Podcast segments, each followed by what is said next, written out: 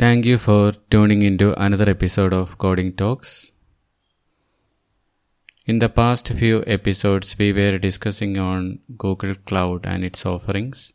We have covered the overview, the cloud storage, relational database offerings, then the compute instances, that is the VM offerings from Google Cloud. Today in this episode, we will be looking into the NoSQL services that are offered by Google Cloud. Before starting the session, I would like you to check out my YouTube channel as well. I have added a few videos on that YouTube channel about covering different cloud vendors like Azure, AWS, and Google Cloud. Particular to Google Cloud, I have added a video, live streaming video, which happened around one month back. It's a nearly three hours live streamed session. For your convenience, I have added different segments, and using that segments, you can go to a particular topic in that YouTube channel, uh, in that particular YouTube video. So feel free to check out that. About the NoSQL service, which we are going to discuss in this uh, today's episode, NoSQL uh, services is all kind of database services that falls outside of relational database. Relational database is what we discussed last time. There we have a structured data and we store that data in tables, in kind of relational tables. Uh, in and the attributes are stored in kind of a column format. We can have different different tables and we can relate their tables in forms of the foreign key relation and we can set that we can use a language called SQL to query that particular data from underlying that table. We can join different tables as well. So that's all about the relational database. In NoSQL, we don't have a structured format in place. These days, the applications are dealing with those kinds of data which doesn't have in, has a particular structured format. It it's a kind of data like a variety of data with massive volume of data and coming in massive velocity, kind of a big data type of data we call. If a data has such characteristics like eh, like a, a variety then the velocity and the volume of of data is that much high. We call such kind of data in the category of big data. Relational databases are not capable of properly handling the big data in an efficient way especially Uh, relational databases are limited to just vertical scaling. You can you can scale up a relational database service, but that is only up to a limit. You can vertically you can scale that up and down. But if you want to horizontally scale that, you need some other form of mechanisms like this NoSQL database. NoSQL database can handle unstructured data and it can also scale horizontally. That is why majority of the applications these days are having this kind of uh, no big NoSQL form of database which they use for their uh, storing the data and it is getting uh, popular these days because of the massive increase in mobile web and IoT devices and the workload is also uh, that much high. We need to uh, track the live data. We need a real time analytics. Then we have different different catalogs, media and product catalogs and uh, profiles. All these are variety of data and which needs live synchronization as well, like in the case of Facebook and Amazon. So um, NoSQL offering is really helpful in such scenarios compared to the relational database service, and that is why Uh, one such service is called the Firestore, which is a document DB database from Google Cloud Service.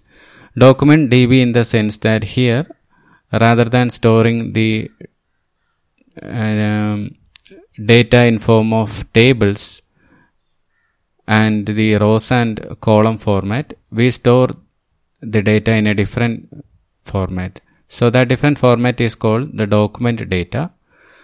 Basically, it's look like a JSON document in your application if you want to store some data you can take the case of a restaurant you if you want to store a lot of restaurant data in form of a document uh, model you can store that as a json uh, inside this uh, firestore so so that is called a collection. Rather than table, we call in document DB terminology or NoSQL terminology, we call that as a collection. You can have a collection of restaurants in JSON format, in JSON array, or um, um, different different items as well, and then you can have sub collection as well. If you have uh, associated reviews to be stored as part of each restaurant, you can have a sub collection that is beneath each collection. So you have a main document that contains the data of that particular restaurant and you can have the reviews as form of sub collection and the document uh, da- database like uh, document or NoSQL to be precise. So the NoSQL databases like uh, Firestore, these are ca- these kind of services are capable of storing that document data that allow you to uh, create these document data uh, and uh, it also provides facilities for inserting, creating, updating, deleting, as well as specifically querying the data. Not just uh, storing the data in Firestore, the uh, the querying is also considered very important. The querying is what the main role of this document database is all about. It should provide data in effective way as fast as possible. Um, so within a massive collection and within a massive sub collections of data, we can query a particular item and Firestore provides such facilities. So that is why it is getting popular. And Google is Google is a leader in terms of this big data and its analytics. So they they uh, invested all their particular learning in this uh, Firestore kind of services so that you can take advantage of the equivalent services that you can compare that uh, in other cloud providers are which we call that as Cosmos DB and uh, the document DB as well. But here the Firestore is kind of a bit different in, in the sense that it provides live synchronization and offline mode. So it has built-in live synchronization and offline mode, which make it easy to build multi-user or collaborative applications, uh, which can span across mobile, web, and IoT devices. So whenever someone is making change from one particular device type, it will be automatically reflected in all the different other uh, devices as well. Kind of a real time live synchronization. And this is serverless means uh, you don't have to bother anything about the infrastructure management at all you can focus on what you want to store and you can focus on what you want to retrieve. And rest of things will be taken care of by the firestore service itself. And it's a powerful it has a powerful query engine as well. That means it allows you to run a complex uh, this uh, ACID transactions against your document data. Um, that means you can structure your data in whatever way convenient according to the NoSQL format or the document DB format and uh, uh, Firestore gives you an option to query whatever form that we want just like the example which I mentioned, you can store the different restaurants in as a collection, and underneath that you can add a sub collection for uh, storing the different items of that restaurants or some of the user reviews that are part of those restaurants. You can add that as a kind of a sub collection. So whatever way you store or structure your data, it is up to you. And the Firestore provides a, a very effective query engine. So you can you can query against this this kind of data this that you stored underneath and most of the popular languages are supported like the node.js java ruby and php then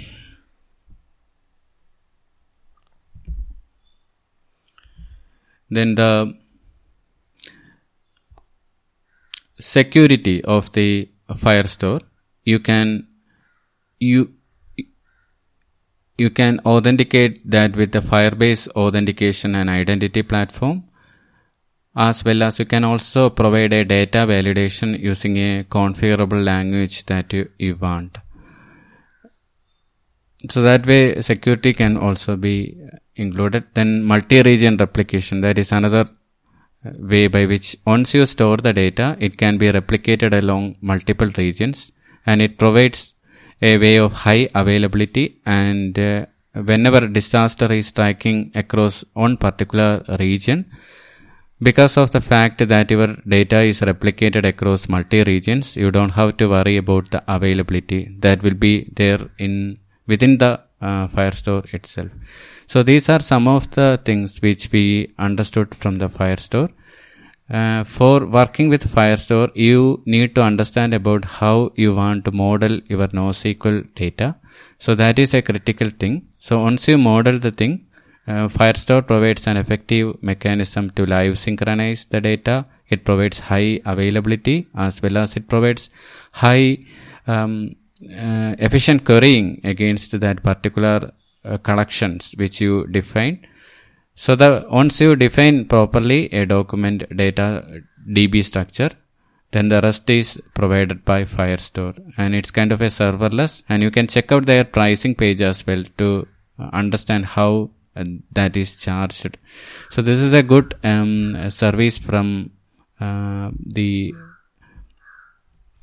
uh, Google Cloud in terms of NoSQL and it also provides uh, integration with uh, other kind of services as well uh, like uh, the mm, Google BigQuery then the cloud functions like something uh, some form of serverless programming you want to integrate. Especially when you store something in firestore you want to some processing needs to be done on that particular store uh, data that you stored.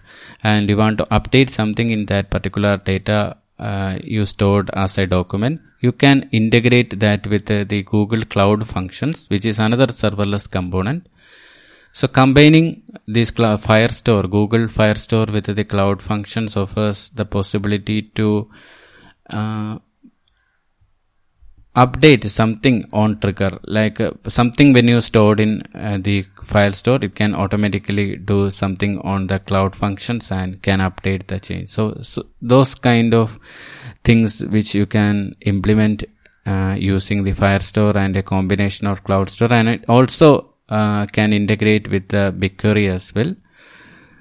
So that's an effective integration is also provided. So you can check all those things in the documentation and can see how it works.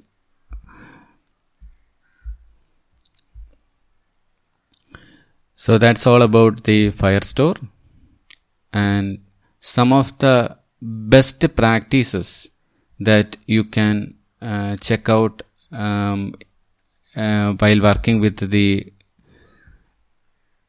um, Fire Firestore is um, available from the Google Cloud documentation. So you can um, you can find that below this particular video, a particular podcast, so that you can understand a bit about uh, how uh, how you can effectively define your data model and how you can avoid some of the possible pitfalls that are that can happen while defining a document DB in Firestore. So that is available in Google Cloud documentation. You can check out the best practices. I, I can also uh, include a link beneath this particular podcast so that you can check out that as well. So with that, uh, we covered a bit about the Google Firestore NoSQL database. And similar to that, there is another one service in as part of this NoSQL in the Google Cloud, which is called the Bigtable. Bigtable is a kind of uh, it's a kind of uh, la, um, NoSQL service, but it is capable of doing large analytical workload based scenarios. We will going to discuss that next in this episode. Bigtable is similar to the uh, Firestore which we just discussed, but this is more suitable for large analytical and operational workloads and it provides up to 99.999% availability. This is a fully managed service and it is a scale scalable NoSQL service as well. So these are also uh, useful for similar like the Firestore, but it's mostly for large analytical and operation workloads. Similar the case as we discussed like the IoT, the personalization or if you have a scenario where you want to handle millions of requests per second, um, then machine learning applications, then integration with BigQuery, that is another service in Google. All such scenarios you can take advantage of this particular cloud Bigtable. it's more a kind of a massive scale of data uh, where this Bigtable is mainly applied for. So the integration is very simple. You can uh, integrate this particular service, Cloud Bigtable, to other tools like Hadoop Dataflow or Dataproc, and it has also support for the most popular open source HBase API standard. Uh, so those teams also can work on that. So some of the key features that we can view from the um, cloud Bigtable is like it's ideal for storing very large amount of data in a key value store and supports very high read and write throughput at low latency uh, to access large amount of data. So it's basically built with the proven infrastructure that powers Google products such as the Google search and the map. So it's very capable service. And it has the provision to replicate also. That means once you write the data, it has the power to automatically replicate whenever needed with the eventual consistency. So that offers a high availability and it provides uh, a way, a managed way by which there is no manual steps needed to ensure the consistency or repair data or you don't need to synchronize the writes and deletes. Everything will be taken care of by the service itself.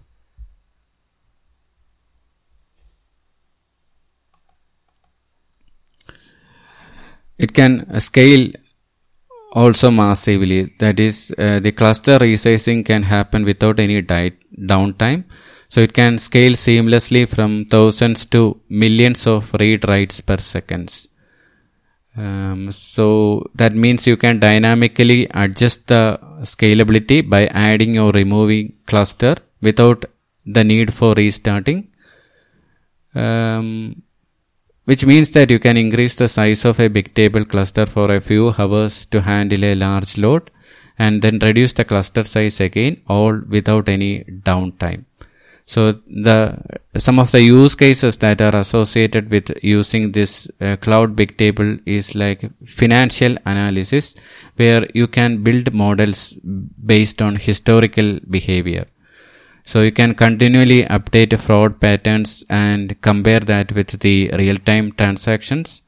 You can also store and consolidate market data, trade activity and other data such as social and transactional data.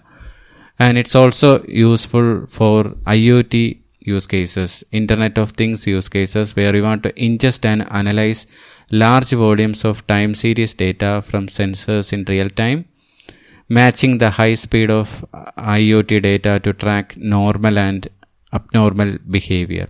So you can build up real time dashboards and analytical dashboards using this uh, cloud Bigtable. Then for recommendation patterns, like in the case of advertising companies where they want to find the data from many sources uh, to understand how the customers are be- behaving to the different trends and they can tweak the common patterns that can drive the recommendations and sales. So in that area also, this cloud Bigtable is suitable. These are some of the use cases which I commonly mentioned, and you can have that from their documentation as well. Uh, you can check out that and you can understand uh, more details uh, from the documentation. In addition to that, you can have your custom analytical workloads as well. Big table is able to handle large set of data, large set of NoSQL data. So it can span up massively without any downtime and you can build interesting dashboards from this, uh, this service. So that is part all about the uh, cloud Bigtable. Next we will look into another NoSQL service called the Memorystore from Google Cloud. That also falls under the category of NoSQL. So we will look that as well next. Coming to the Memorystore service from Google Cloud. This is a managed, uh, scalable, secure and highly available in memory which has support for both Redis and Memcache. So you can choose whatever variant you want so this is 100% compatible with open source Redis and Memcache and you can use this service to add your caching layer. So maybe you own a traditional on-premise application and a caching service and if you want to migrate that caching service to cloud, you can take advantage of this Memorystore. So Redis is a popular one. Similarly, Memcache is also popular one. So most of the uh, most of the things are automated because this is a managed service. Most of the things like the high availability, the failover, like if one instance fails, how it gets transferred to the other, those things, then the patching, the periodic update of Redis mechanism, and the monitoring all those things are handled by the google cloud. So you as a developer can focus more on the actual task or actual coding and through the dashboard of this Memorystore which you will be get once you created a service in Memorystore you will get all the underlying details like the high availability the failover the patching and different things. Uh, all those things will be taken care of by the Google Cloud provider. And you can just view the monitoring part or the dashboards to get a fully understanding of how everything is going on and you can focus more on the coding. And you can start the service with the lowest scale and you can then incrementally increase the size without minimal impact with minimal impact so it's a highly available service as well.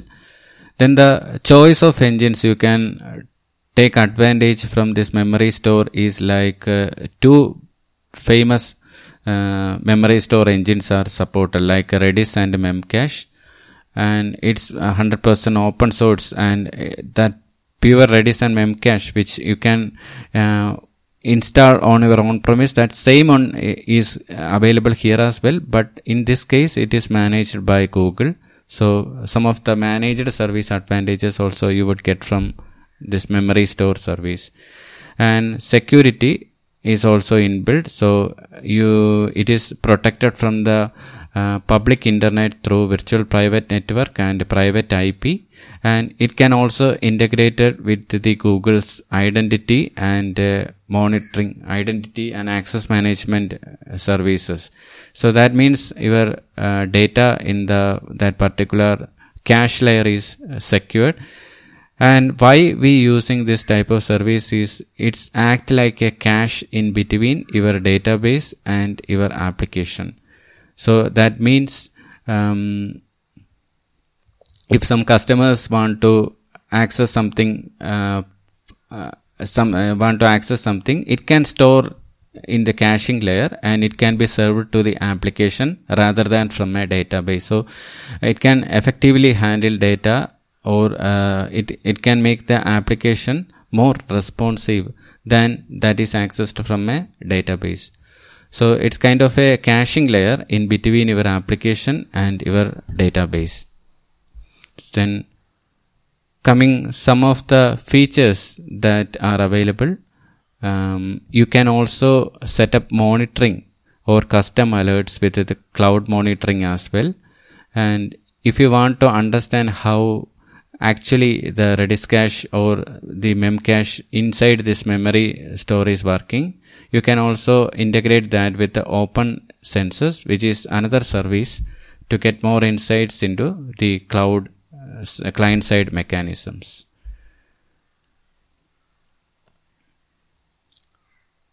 So migration is also very easy because if your existing on-premise application is compatible with this this Redis or Memcache uh, instances, um, then you can easily migrate that to the Memorystore because underlying the Memorystore it is also ready. So the same APIs which you use for this uh, memcache and the redis you can take advantage of here in this uh, Memorystore as well with that we can wind up this session um, we will come up with more session to on a, a demo based video session to understand bit more about these things in more detail.